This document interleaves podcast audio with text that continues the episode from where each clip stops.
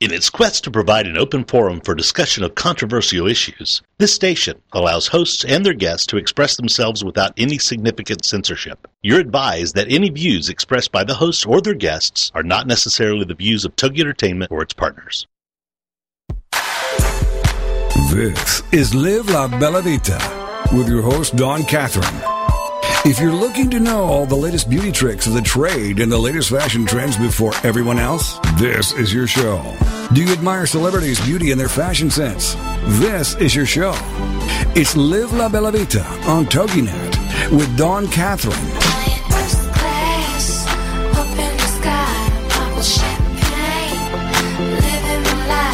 If you love wine and want to know more about the process it takes from the vine to the bottle, if you love Italian food and want to learn Nana's recipes, you enjoy travel and want to know the best luxury destinations and resorts, love spending time with La Familia, does your business or passion allow you to live La Bella Vita? Let's find out. All that and a little more with an Italian flair. This is Live La Bella Vita on TogiNet.com. And now, here's your host, Dawn Catherine and welcome to La Bella Vita Show. I'm Dawn Catherine, your hostess with the mostest, and I hope you poured yourself a glass of wine and are ready for another great show tonight. If you're listening live, thank you for tuning in, and if you happen to be listening to this on a broadcast, thank you for downloading my podcast from iTunes or the TogiNet page. And if you do happen to be listening live and you don't know that you can download a podcast of this show, just know that you can go to my TogiNet page, La Bella Vita, on the TogiNet radio show page, and uh, download it. And you can go to iTunes as well and put in a search and put Dawn Catherine or La Bella Vita and go down to where it says podcasts, and you can subscribe for free. So please go do that. And uh, hey, if you have any feedback for me about the show, let me know. If there's something that you want to see on the show, let me know. I love to hear from my listeners. So, anyway, so what has been going on? So, I have been off for a couple of weeks. I had some technical difficulties with my internet, and uh, we had some really bad weather, and I wasn't feeling well. So, you know, it was a little bit of lots of stuff going on the last couple of weeks. But um, I have been totally obsessed with the Olympics. I don't know about any of you out there who are listening are as obsessed with the Olympics as I am. From believe it or not, I missed the opening ceremonies, which is so so sad. I can't believe that I actually I missed them, but it wasn't my fault. It was my TV's fault. I couldn't get it in, so for whatever reason, my my uh, TV was not. I could get every other channel but channel two, which is my local NBC station here. So it was very sad I, I missed it, and I guess eventually I will go online and watch it. But obviously, I watched all the snippets from all the shows, and I got to tell you, it was amazing seeing everybody everybody come in. It's always so emotional when you see the world coming together. Loved it. Um, but uh, it's so great. Everybody is doing so well. The United States is kicking some major booty and uh, racking up all of those gold medals. It's awesome, and silvers and bronze. And I just think that whether you win a medal or you're not, the fact that you actually get to the Olympics is just like flipping crazy amazing. And what an experience. And I sit here sometimes and I'm like, God, I wonder what I could do to go to the Olympics. Like, what sport is there that is like, takes no kind of I don't know, physical athletic ability. because God knows we can't. Do, see, they need to have like a hairstyling competition, like a real Olympics, or I don't know, something like that, so that I can go to the Olympics and actually get a medal for something like that. I, I don't know. I guess that would be kind of a cool thing. Um, anyways, but uh, so yeah, I mean, the athletes are performing amazingly. I think that the sportsmanship between all of the countries is amazing. And it really uh, makes me think that one day we could have real peace on earth when you see all these countries coming together and uh, supporting each other and embracing each other and all of the people that are actually there watching the Olympics there in person just seemed to be from just about every face corner of the world, and they're there together and they're getting along peacefully, and I think that's a wonderful thing. And uh, I think if we could just realize we all are the same people, we have some differences, whether it's culturally or spiritually or religiously. But at the end of the day, we all are human beings. We just want to be loved and we want justice and peace for everybody. So I hope if there's one lesson that we can learn from the Olympics, that is it. Um, that, uh, all our fellow mankind just wants to be loved and have peace and no war and uh, to take care of each other. I think that's what we should do. But it has been fun watching London because I was just there a year ago, and it's fun seeing all of the spots that I got to visit while I was there. And I'm like, oh my God, I was just there. And so that's been really fun. And they've been an extraordinary host city. It's brought uh, the GB, Great Britain athletes lots of luck too. They've gotten more medals this Olympics than they have in a long, long time. So I think that's great. It's been really nice to see Wills and Kate out there and Harry and all of the Royals going to all the events. And I mean, you got to love Wills and Kate. I mean, I'm a big fan of theirs. Uh, you know, if you listen to the show enough, you know that I adore them both. And, uh, but it's really cool. I mean, they're out there sitting among the commoners and uh, you know I, think that's just so great. And they were very affectionate and playful with each other. And i just think that there's such a uh, such a positive um, pr for the monarchy because people can just so relate to them because they're just very very relatable and they're just so cute. You gotta love them and you know there hasn't this there hasn't been that kind of love and adoration since Diana. So it's nice to see that they're getting their mojo back. And yes, I think that it was hilarious seeing the uh, the Queen jump down from the helicopter in 007 style. That was fabulous. I loved that.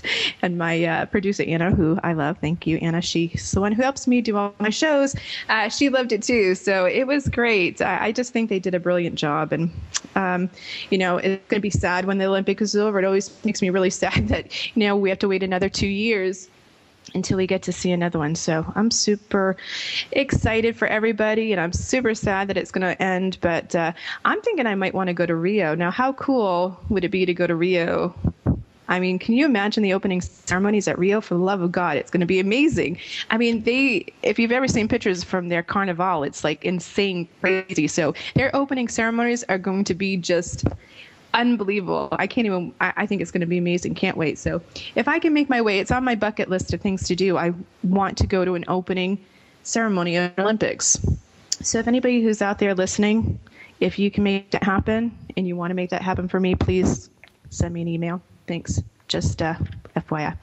Um, so, as this moment, uh, I checked right before we got on to air. Uh, we are the leaders in gold medals, and uh, we have more medals than any other country. Uh, we keep on going back and forth with China. You know, they they have their mojo this uh, Olympics too. They're doing really well. So. Anyway, that's about it. That's what's going on in the world of Dawn. And uh, so my incantatos this week, um, I got to tell you, I, I, think I said it last time we were I was on air. Final Witness is a show on ABC. airs at 10 o'clock. So for those of you who are on the West Coast, you will have a chance to, catch it um, before it airs this evening. It is like seriously the best show ever. I am so in love with this show. It is so great, and if you're listening, you need to watch that show. It is a real life um, situation that happened, a murder mystery, and basically it unfolds on a reality style. And they have actors and real life people that were associated with the events, the investigation, the friends, the family members, and they meld it together just beautifully. And um, I've been really lucky. I actually been tweeting the um, one of the producers, uh, just telling him how amazing the show is. And so I just want to give a shout out to them because the show is phenomenal. Tonight is the series finale, um, not series, but the season finale. So uh, go check it out. You can go check it out online. Final Witness, go do it. You're going to love it. I promise. So, okay, so my fashion icons for this week is the Olympic athletes because seriously, opening ceremonies, how great did everybody look? The countries, style and profiling. Everybody has like these great warm ups. I mean, it's just amazing. They all look fabulous. And I got to give a shout out to my girls on gymnastics USA team did they not look adorable? Their red, white, and blue little cute little leotards were just adorable. So unbelievable. And uh, some of the people that are at the Olympics, it's hilarious too what they're wearing. I mean, I saw somebody in an entire body suit, like literally face covered and everything, like in red, white, and blue, or whatever in other countries. It's really funny. Lots of Olympic spirit in showing off the countries. I think it's fabulous. So, anyway, so my wine pick this week is a prosecco from Cartizze, and uh, it's thirty-five dollars a bottle, so it's not so so bad. Uh, but it's named for the area that it's produced in, and uh, it has an aroma of fresh peaches and flowers. How can you not love that? Peaches and flowers, really. It's a medium full bodied prosecco with a very long finish.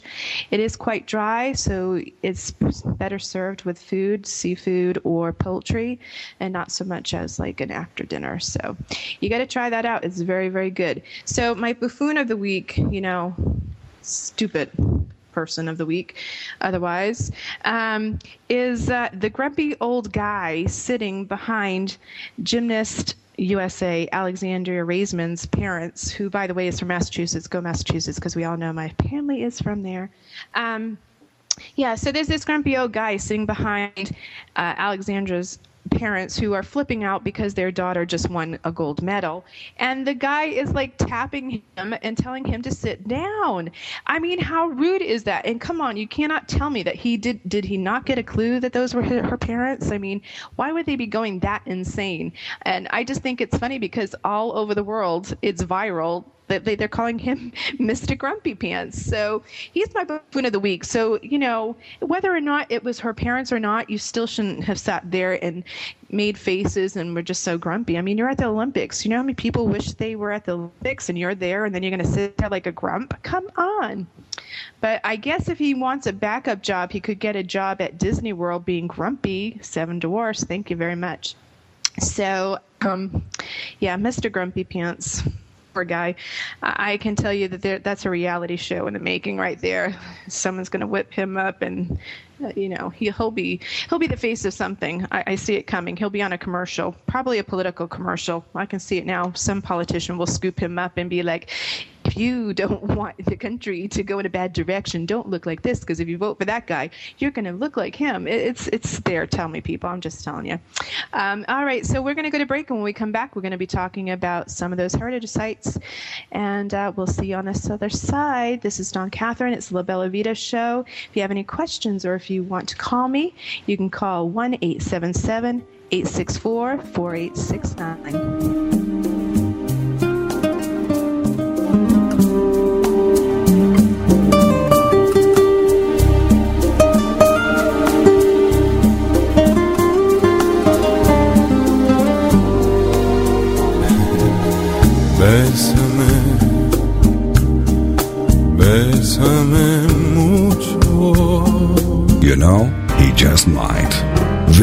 Is Live La Bella Vita. Stay with us to learn more about the latest beauty tricks of the trade and latest fashion trends before anybody else. We'll be back with more Live La Bella Vita right after these on TogiNet.com. Bésame, bésame mucho.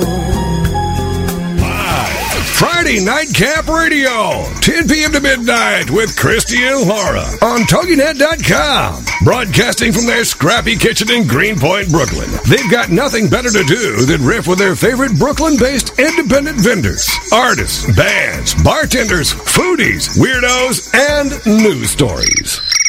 Featuring the live studio audience. Betty Rehab and the Gay Boys. Sex and dating commentary with the impersonal, the unknown political masked man, and people who kinda know stuff. Stream on after your long week. Brooklyn's variety show of madcap intellectualism. Friday Nightcap Radio with Lauren Christie, 10 to midnight Eastern on TogiNet.com. Radio like you've never seen. If you're ready for a big change in your work, your career, your happiness, your life, it's time for the Million Dollar Mindset with Marla Tabaka. Monday afternoons at 2, 1 Central on TogiNet.com. Marla believes that with the right mindset, anything is possible. Join us as successful life coach Marla Tabaka inspires you and her clients to explore, discover, and live your dreams by developing what she calls the million dollar mindset. Marla will inspire you to take action on your dreams and reveal secrets to success that will help you realize your own unique power. Tune into the Million Dollar Mindset for heartwarming stories with Marla Tabaka. Learn tips and tricks to building a successful business and unlock the secrets to creating a happier, more balanced life through abundant thinking and attraction power. For more information on the Million Dollar Mindset, go to our website, marlatabaka.com. That's M-A-R-L-A-T-A-B-A-K-A dot com. It's the Million Dollar Mindset with Marla Tabaka. Monday afternoons at 2, 1 p.m. Central on TogiNet.com. And from thence I had great desire to see Italy, and came to Venice, and from thence to Florence, where I played before the Duke, and got great favors. If it's good enough for Sting, it's good enough for us. This is Live La Bella Vita on TogiNet. If you love Italian food, you admire celebrities' beauty and their fashion sense, you love travel and luxury destinations and resorts, this is your show. It's Live La Bella Vita, all with an Italian flair. Now, let's get back to the show on TogiNet. It's Live La Bella Vita. And here again is your host, Dawn Catherine. And welcome back. This is Dawn Catherine. This is La Bella Vita Show. And so tonight we are, of course, talking about one of my favorite places on the planet, and that would be Italy. And as you may or may not know, um, Italy is one of UNESCO's uh, World Heritage Sites. It has the most heritage sites out of any other country in the world, which I just think is extraordinary. And what is World Heritage? It's the destination. Um, designation uh, for places on earth that are of outstanding universal value to humanity and such and have been inscribed on the World Heritage List to be protected for future generations to appreciate and enjoy. There is places diverse and unique as the pyramids of Egypt, the Great Barrier Reef in Australia, the Galapagos Island in Ecuador, the Taj Mahal in India, and the Grand Canyon in the good old US of A, and the Acropolis in Greece. They're examples of the 911 natural and cultural places inscribed on the World Heritage to date. And uh, Italy has the distinction of having the most. They have now 72 on the list, and we're going to talk about a couple of them this evening. So, we're going to start with Verona, and Verona is actually one of my favorite cities in Italy. I'm telling you, it's beautiful there. And one of the things that they're known for in in Verona is the fact that they have a Colosseum, which is very much like the one that you will see in Rome and it's a little bit more preserved, I would say. I actually, if you listen to the show at all, I've talked about my time there, and I was lucky enough to be there during the feast of La Befana, where they, which is the night of the Epiphany, which is the night that. Uh, the three kings come to visit baby Jesus. They have a huge festival during that time, and I got to see a pageant that went on that starts at the Colosseum and then goes out into the piazza and finishes there. But I'm telling you that that Colosseum is something to be seen. It's gorgeous, very well intact, like I said. And when you climb all the way up to the top, you can actually, if you look in one direction, you can see the Italian Alps. It's absolutely amazing. But the criteria that the World Heritage found was because of its urban structure and its architecture. It's an example of a town that has developed progressively over 2,000 years, and it incorporates artistic elements of the highest quality from each succeeding period. And Verona represents an exceptional way to the concept of the fortified town at several stages of European history. So that is why it was chosen to be on the World Heritage Site. So just to give you a description about Verona, um, again, it is a town that was built over 2,000 years ago. Um, it's situated in northern Italy at the foot of Mount Lucini on the river Adige. It was founded by ancient tribes and became a Roman colony in the first century BC, rising rapidly in importance and it was occupied by the Lombards and by Charlemagne in 1774. And uh, that's 774, not 1774. In the early 12th century, it became an independent commune, suffering during the wars, um, but it prospered under the rule of the Scaliger family, and it fell to Venice in 1405 and was part of the Austrian Empire from 1797 until it joined the Kingdom of Italy in 1866. So when you think about it, it wasn't really that long that uh, it went back into the hands of Italy. Uh, the core of the city consists of the Roman town in the loop of the river, and it was the Scaligers who rebuilt the walls, embracing a much larger territory in the west and another vast area on the east bank of the river. The uh, this remains the size of the city until about the 20th century. The heart of Verona is an ensemble consisting of Piazza Erbe and uh, it has a beautiful vegetable market and marketplace there. Uh, this Piazza del Signorini uh, has historic buildings, which include the Palazzo Comune, the Palazzo Governor, uh, the Consiglio, the Scaleria, and the Domus Nova. The Piazza Bra, which is the most uh, well known piazza there, has a number of classic buildings. And Verona was one of the richest cities in Roman remains, and these include Porta Brasi, and it's a city gate at the beginning of the Porta Leone, only half of which remains. Um, and it's attached to later buildings that were made there in Verona. And uh, you can find some amazing buildings in architecture there in Verona. And also, there are buildings there that date from the Renaissance in the center of Verona. The churches of Santa Nazaro, Santa Maria Organo, San Giorgio, San Tommaso, San Bernardino. Uh, these are places, these are the palaces of Canossa, Pompei, and Bevilacqua. And um, so there's lots of palaces there and different things. And from the Austrian period of the 19th century, notable buildings included Castle San Pietro and Caserma Santa Marta. Those were built later. So uh, definitely the city has definitely progressed, and it's because of all of these important times through history and all of this architecture that has caused the heritage sites to put them on their list because they want to make sure that it stays um, in pristine condition and that you know that it's enjoyed for generations to come.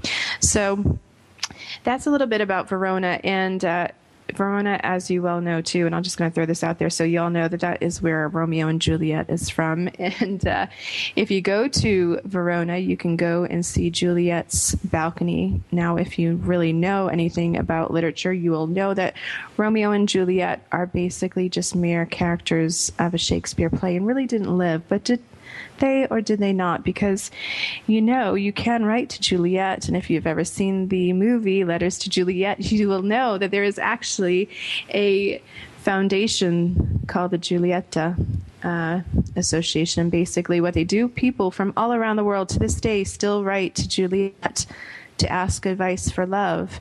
And uh, they will write them back, and all of these ladies will sit there and write back to you and give you some advice, Juliet style. So it's quite charming. And uh, there is a statue out in the in the area, the courtyard area. And when you go there, it's quite funny because you will see, and these people who are there, especially if it's a man that you see, if he is holding the breast of the woman, this bronze statue, do not get alarmed. But it's supposed to be made for good luck. So if you hold the breast of the statue, it is to bring good luck. So don't think that people are being perverted there because that's not really what it's all about. But uh, Verona is quite lovely, and I really suggest that if you go there, to go to one of the local bakeries, grab yourself a piece of bread, go to one of the uh, butcher shops or cheese shops and get you some uh, mortadella and a little bit of cheese, and go to one of the wine stores and grab yourself a bottle of wine, and go sit in one of the many beautiful piazzas that have beautiful fountains, and just sit there and enjoy and embrace Verona. It's a lot to uh, see and uh, a lot to take in. It's a beautiful, beautiful area, so definitely go and take a look at Verona. You will love it, and it's a short ride depending on where you are based your trip when you're in Italy. It's about an hour and 15 minute ride from Venice. and uh, I believe it's about an hour and 15 minutes north of Florence. So if you're in that area, you can definitely go and check out Verona. It's a beautiful place, and I definitely think that you should go see it. And that is one of the reasons why that it is a World Heritage Site that is designated because it is such a beautiful and historic place. So there you have it. That is the city of Verona. So, one of the other places that we are going to talk about today as well, we have several. We're going to talk about the city of Ferrara, uh, which is the city of the Renaissance. And if you know anything about me, I love the Renaissance. It is one of my favorite times during history. It's the time that I actually studied art history and humanities. So it is one of my favorite periods of time to uh, to talk about and to to go and enjoy when I'm over there. The architecture and the art history, it's amazing. And uh, when you're in Verona too, there you know the one thing that I will I will say for you to check out is in some of the um, some of the piazzas they have some really beautiful, amazing frescoes on the buildings um, on the outside, which is quite you know most of the time you see frescoes on the inside on the walls and up on the ceilings and whatnot, but they do have some very beautiful frescoes that are outside that are still preserved to this day. So I think it's quite amazing that they are still intact.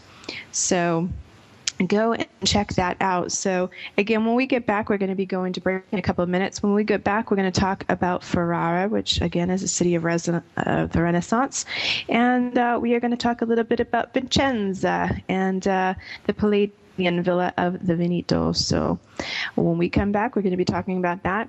If anybody has any questions or they want to talk to me or tell me about their experiences in Verona, they can always give me a call. And that number you would want to call into is 1 877 864 4869. And uh, the other thing that we will be talking about, uh, this is going to be a continuing series. I'm going to pick out a couple of different places. And so every few shows, we're going to be going over some of these sites. And I do want you to know that uh, the World Heritage Site, UNESCO, um, definitely, which is part of the United Nations, is always looking for volunteers and for donations to help with these sites. So if something that you're interest, interested in doing is to help preserve some of these sites, then basically you can just um, go to their website, which is www.unesco.com. I believe it's actually .org, um, and go to their site, and there's a place where you can look for volunteer opportunities and where you can donate. So please go check them out. So we will see you on the other side of the break. This is Dawn Catherine. This is La Bella Vita Show, and I will see you on the other side, and we'll be talking a little bit more about my favorite place.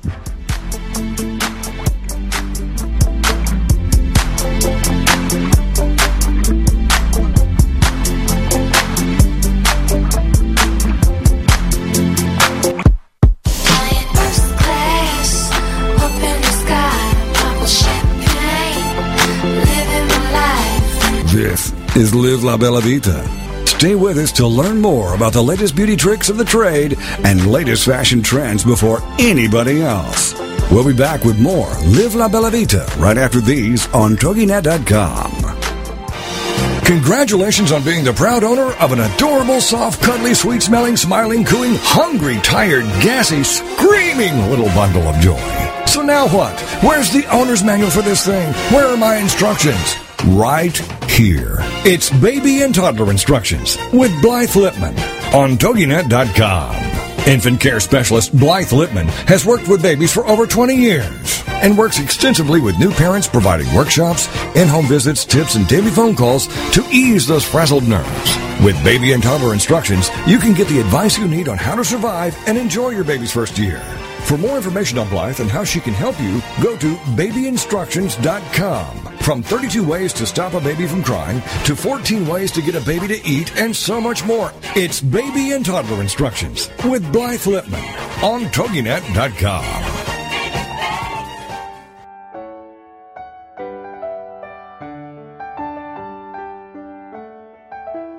The Mary Beth Wells Hour is a talk radio show where we reach out, reach deep, and talk about topics of substance.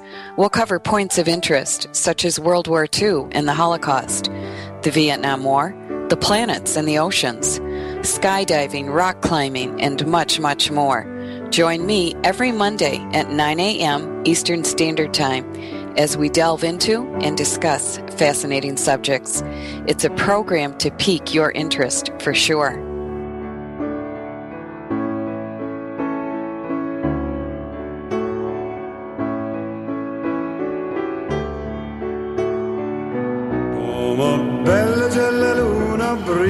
Strette, strette come butto, belle e fasteggiare.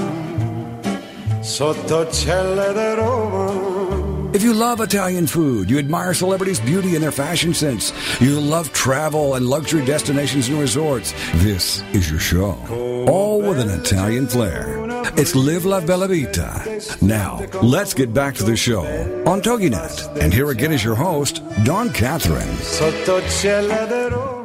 And welcome back. This is Dawn Catherine. This is La Bella Vita Show, and we are talking about World Heritage Sites.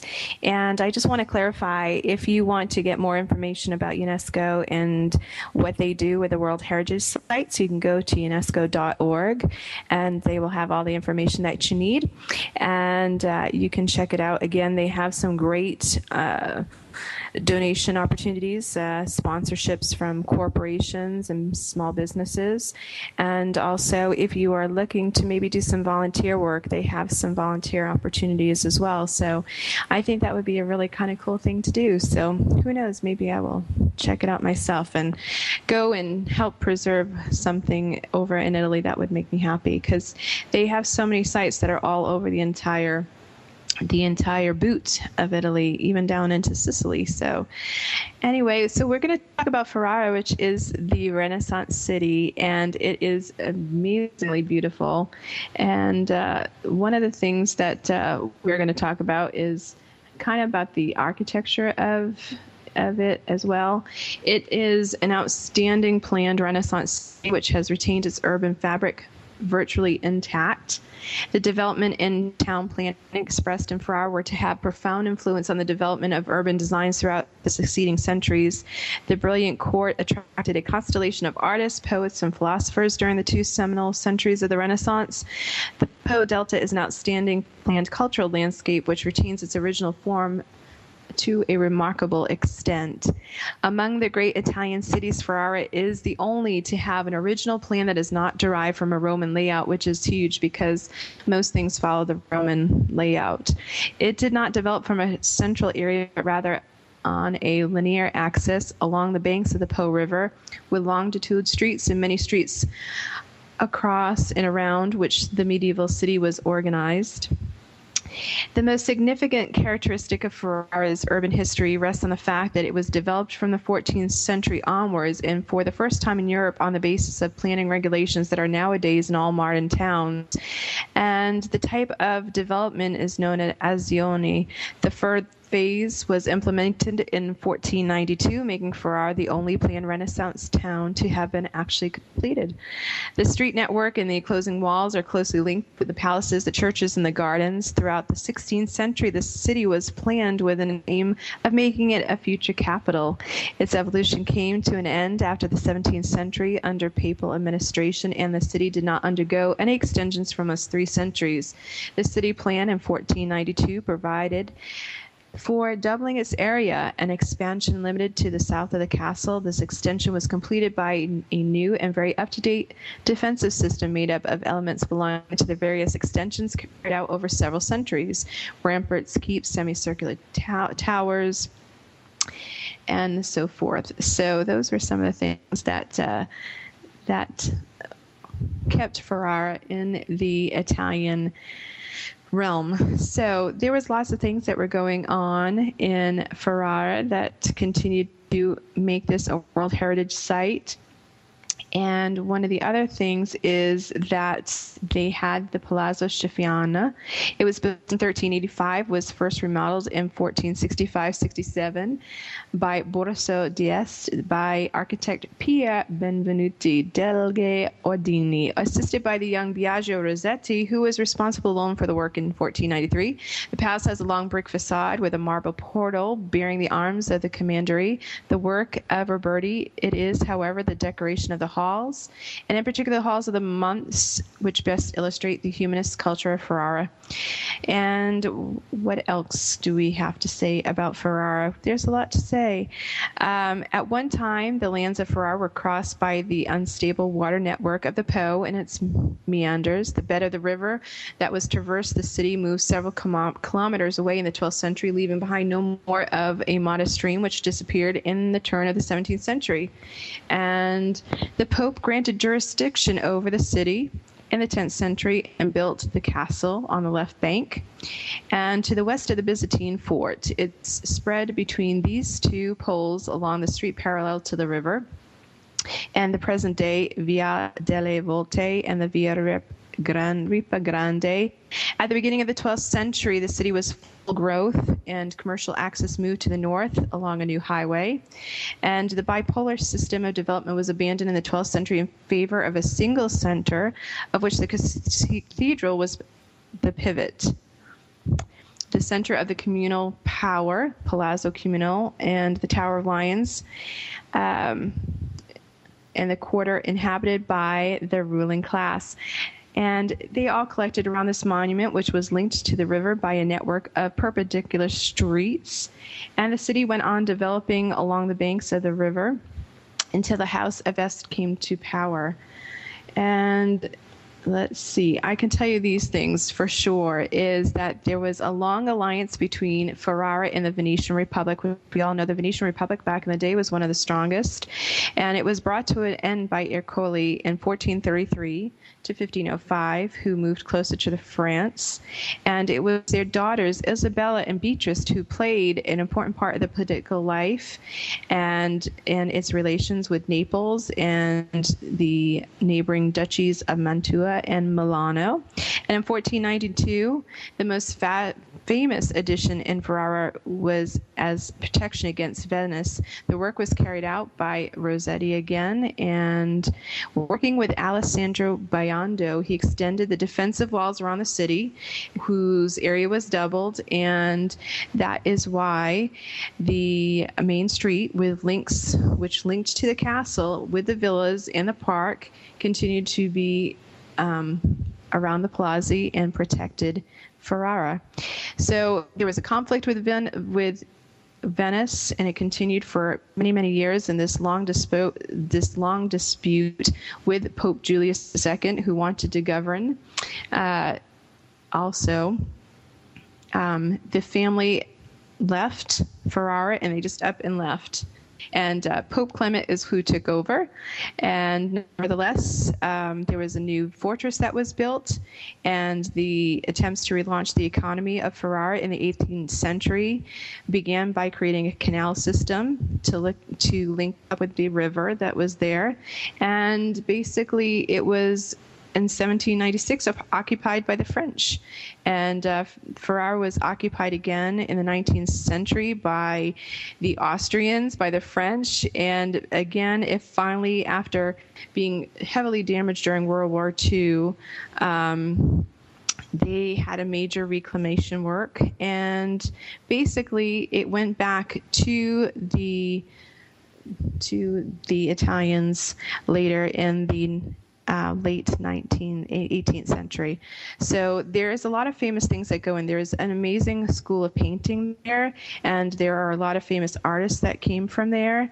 Um, and it also played host to a lot of human, uh, humanists, um, Bombo and uh, Lucrezia Borgia, wife of Alfonso, and uh, Tasso, which was another poet was there as well. So there was a lot of famous people that came there. The university that's there was founded in 1391, which had some of the most important scientific discoveries at its time.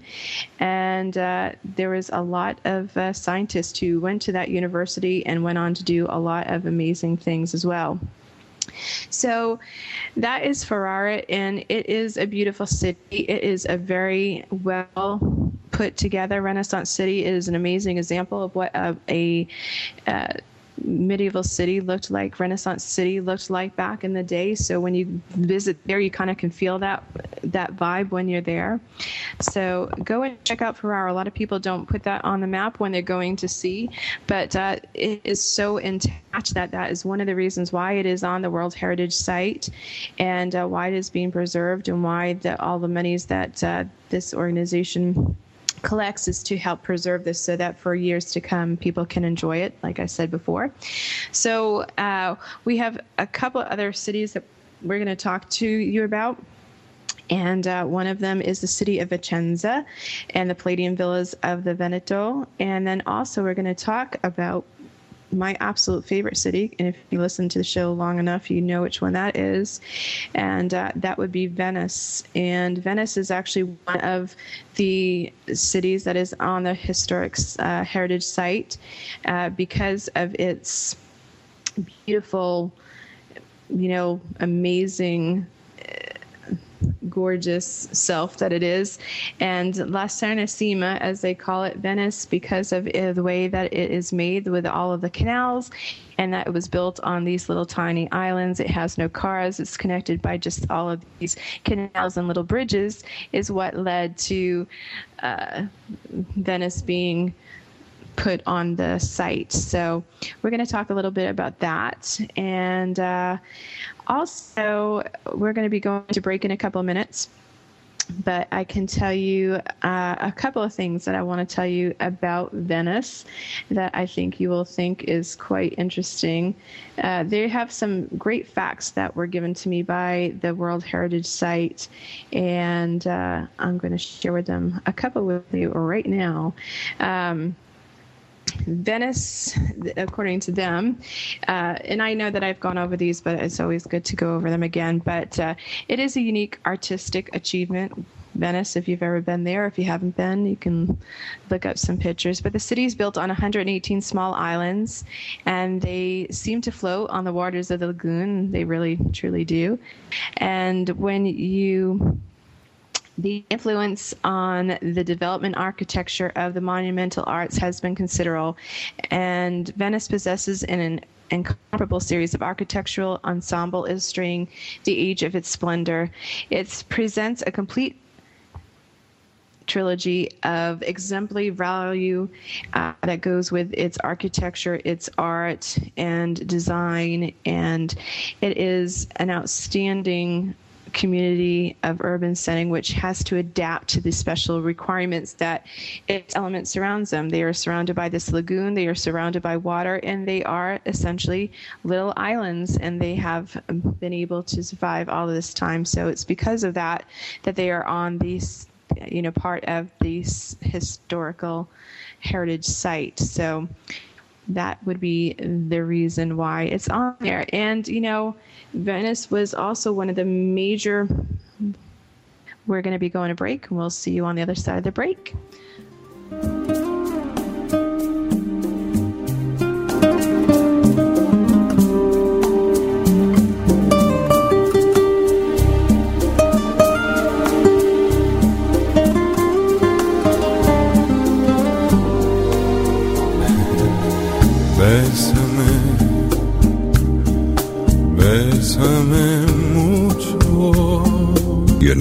He just might. This is Live La Bella Vita. Stay with us to learn more about the latest beauty tricks of the trade and latest fashion trends before anybody else. We'll be back with more Live La Bella Vita right after these on TogiNet.com. Bésame, bésame mucho. It's time to capture the simple piece of the Amish in your own life. Amish Wisdom with Suzanne Woods Fisher. Thursday afternoons at 5, 4 Central. Each week, Suzanne will have conversations with guests about living a life that incorporates principles of the Amish without going Amish. She'll cover the practical, simplicity, slowing down, reducing clutter, putting the brakes on materialism. The historical, how have the Amish survived for 400 years? How can we hold on to what we hold dear? And the spiritual, treasuring important values, honoring the past, and increasing peace of mind. You don't have to become Amish to make personal peace a reality. Amish wisdom will help all of us live a simpler life. For more information, go to SuzanneWoodsFisher.com. With Amish wisdom, Suzanne offers us a glimpse into a world of peace, serenity, and total commitment to family and God. This show just might change the way you live your life. It's Amish Wisdom with Suzanne Woods Fisher. Thursday afternoons at 5, 4 Central on TogiNet.com. Is there more living for you to do? Yes. Start living inspired. Be here for Living Inspired with Tricia Goyer. Thursday afternoons at 4, 3 p.m. Central on TogiNet.com. Tricia will dig deep into topics that matter most to women, inspiring women to make a change in their own lives and to make a difference in the world, and maybe even deep within their own hearts. Tricia is a wife, mom, speaker, family expert, and author of 24 books. For more information on Tricia and Living Inspired, go to her website, TriciaGoyer.com. That's T R I C I A G O Y E R.com. Tricia's vision is to be the voice of hope and possibility for women of all ages. Her intention is to serve ordinary women by encouraging extraordinary things with God's help. Tricia expresses real life, real hope for real women. Is there more living for you to do? Yes. Start living inspired.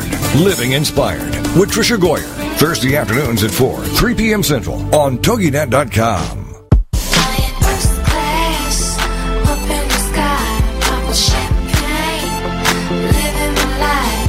If you love Italian food, you admire celebrities' beauty and their fashion sense, you love travel and luxury destinations and resorts, this is your show. All with an Italian flair.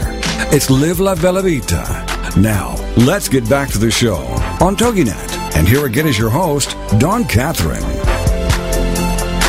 Welcome back. This is La Bella Vita. This is Dawn Catherine, and we are going over some of the World Heritage Sites in Italy, and there are many of them. It has one of the largest collection of heritage sites in the entire world, and uh, there are many that are being considered in addition to that. So it's kind of exciting to know that they have such a uh, vast importance in this world, and that's, I guess, why I love Italy so much and love its history because there's so much there, and it's proof in the pudding right there when you have them. You know, there's some, even the United States, I think, only has about 15, so that goes to show you exactly. And I think there's lots of amazing things going on in the United States, but can't compare to Italy. So we're going to be talking about Venice and why Venice is, as a whole, is on there and you know a lot of the reasons why that these sites are cited is because the architecture and uh, the the historical significance significance of the city or the site itself. And Venetian is a lagoon that covers 50,000 kilometers. Its nature and history has been closely linked since the 5th century AD when Venetian populations, to escape barbarian raids, found refuge on the sandy islands of Torcello and these temporary settlements gradually became permanent in the initial refuge of land dwelling peasants and fishermen and became a maritime power. The small islands of Rialto was chosen as the headquarters of the new city. And when AD 1000, Venice controlled the Dalmatian coast, and in 1112, a trading market was founded in the port of Sidon. And the year 1204 saw Venice allied with the Crusaders to capture Constantinople the abundant booty brought back on that occasion, including the bronze horses of St. Mark's. So when you go into St. Mark's Square and you see those beautiful bronze horses, um, that's where they came from. Of course, the real ones are actually inside in the museum on the second floor, which you have to pay an entrance fee to see, but you should go see them. And uh, but that's what they're talking about there. So I know that most people, when you see Venice and you see a picture of San Marco Piazza, you know of those bronze horses that I'm talking about. But um, the bronze horses of St. Mark's is the only more spectacular part of the loot from the Byzantium that the Doge Enrico Dandolo shared with his allies. Under the Doge, maritime empire of unequal power extended over the entire length of the shores around the eastern Mediterranean to the islands of the Ionian Sea and to Crete. During the entire period of the expansion of Venice over the centuries when it was obliged to defend its trading markets against the commercial undertakings of uh, the Arabs, the Genoese, and the Ottoman, and the Turks, as well as those of European monarchs who were envious of its power, Venice never ceased. In a literal sense of term, to consolidate its position in the lagoon, the marriage with the sea, in that since 1172, was symbolized by the ring of the Doge, who had replaced the dux elected for the first time in 1696 by an assembly of the people, was never called into question. And in this island inland sea that has continuously been under threat rises amid a tiny archipelago that at the very edge of the waves, one of the most extraordinary built up areas of the Middle Ages. From Torcello to the north of Chioggia to the south, almost every small island has its own settlement town, fishing village, and artisan village, Murano being one of them. However, at the very heart of the lagoon, Venice itself stood as one of the greatest capitals in the medieval world. When a group of tiny islands were consolidated, it merged into one, nothing remained of the primitive topography, but work became canals but what canals such as the Giudecca Canal, St. Mark's Canal, the Great Canal, and other, another network of small, veritable arteries of a city on water in this unreal space where there is no motion of concept of terra firma. Masterpieces of the one of the most extraordinary architectural museums on earth have been accumulated for over a thousand years. So, that is one of the reasons why Venice is on that list.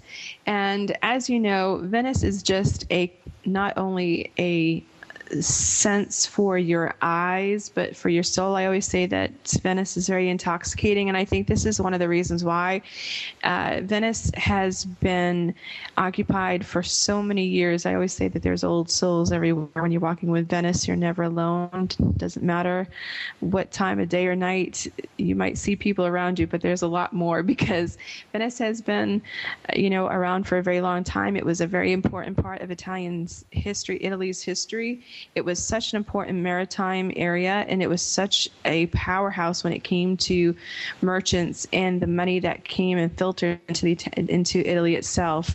And that's why so many people tried to take it over and uh, tried to invade Venice for many, many times because they were so rich and so powerful but the architecture there is amazing. I mean, it's built on 118 tiny little islands.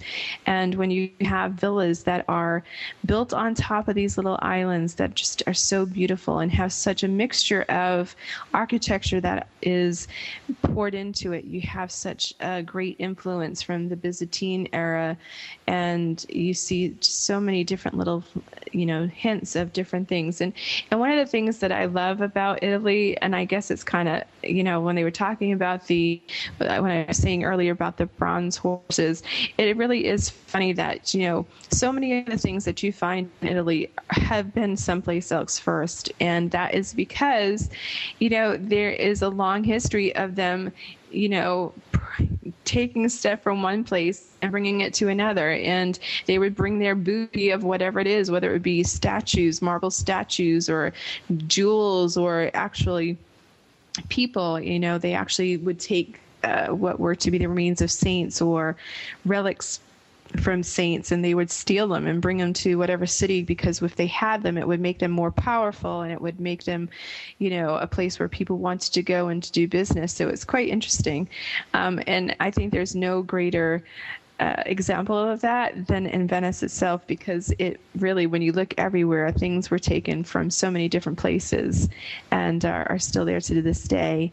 And uh, it's the same thing with, um, you know, I was just talking with somebody the other day about Pompeii and um, and there you know there's all of these areas that have different things that were taken from other places. And if you go to uh, the museum in naples you'll see a great example of how it was pilfered from other places. Because even though that it says it was in pompeii it was actually stolen from someplace else. So they did that quite often.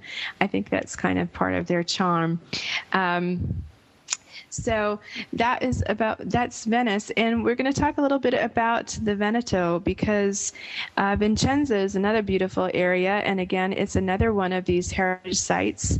And you know, Vincenza has been around for a very long time, and it definitely is on one of my top places that I have been in in Italy, and I think that you should try to make it there as well yourself if you ever have the chance to go.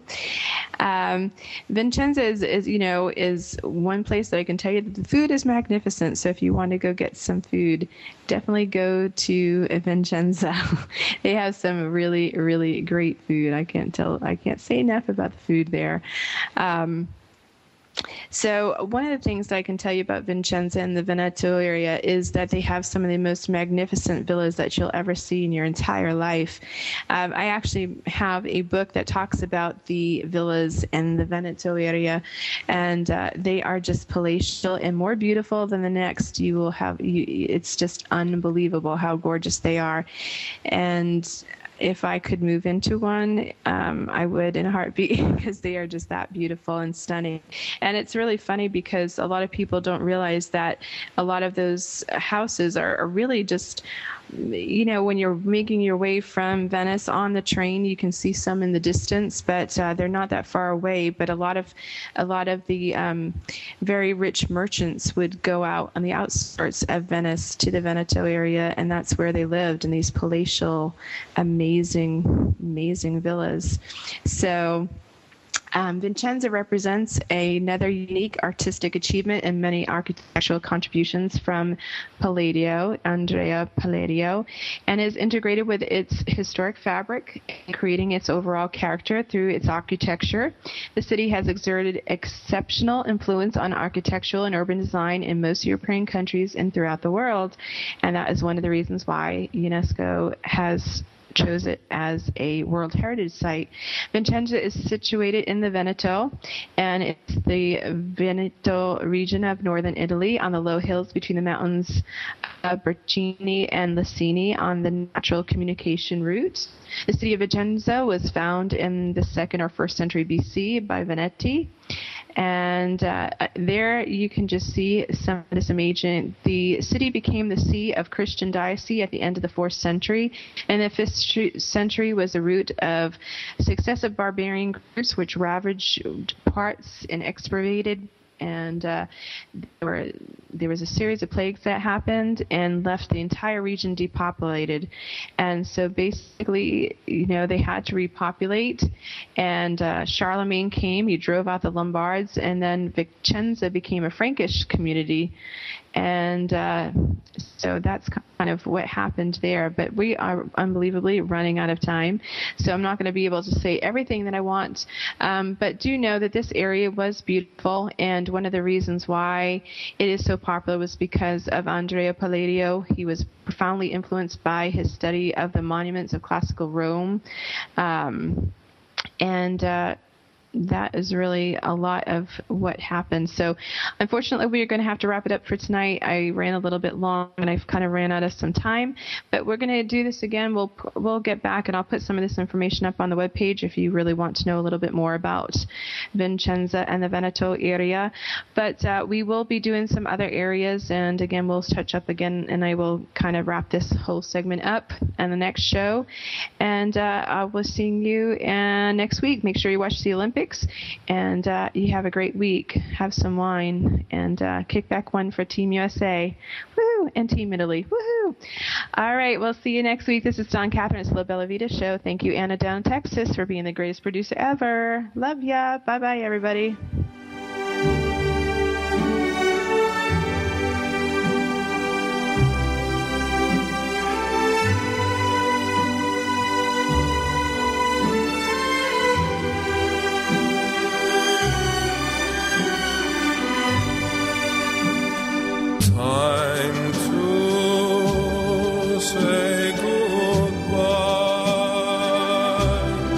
Thank you for being a part of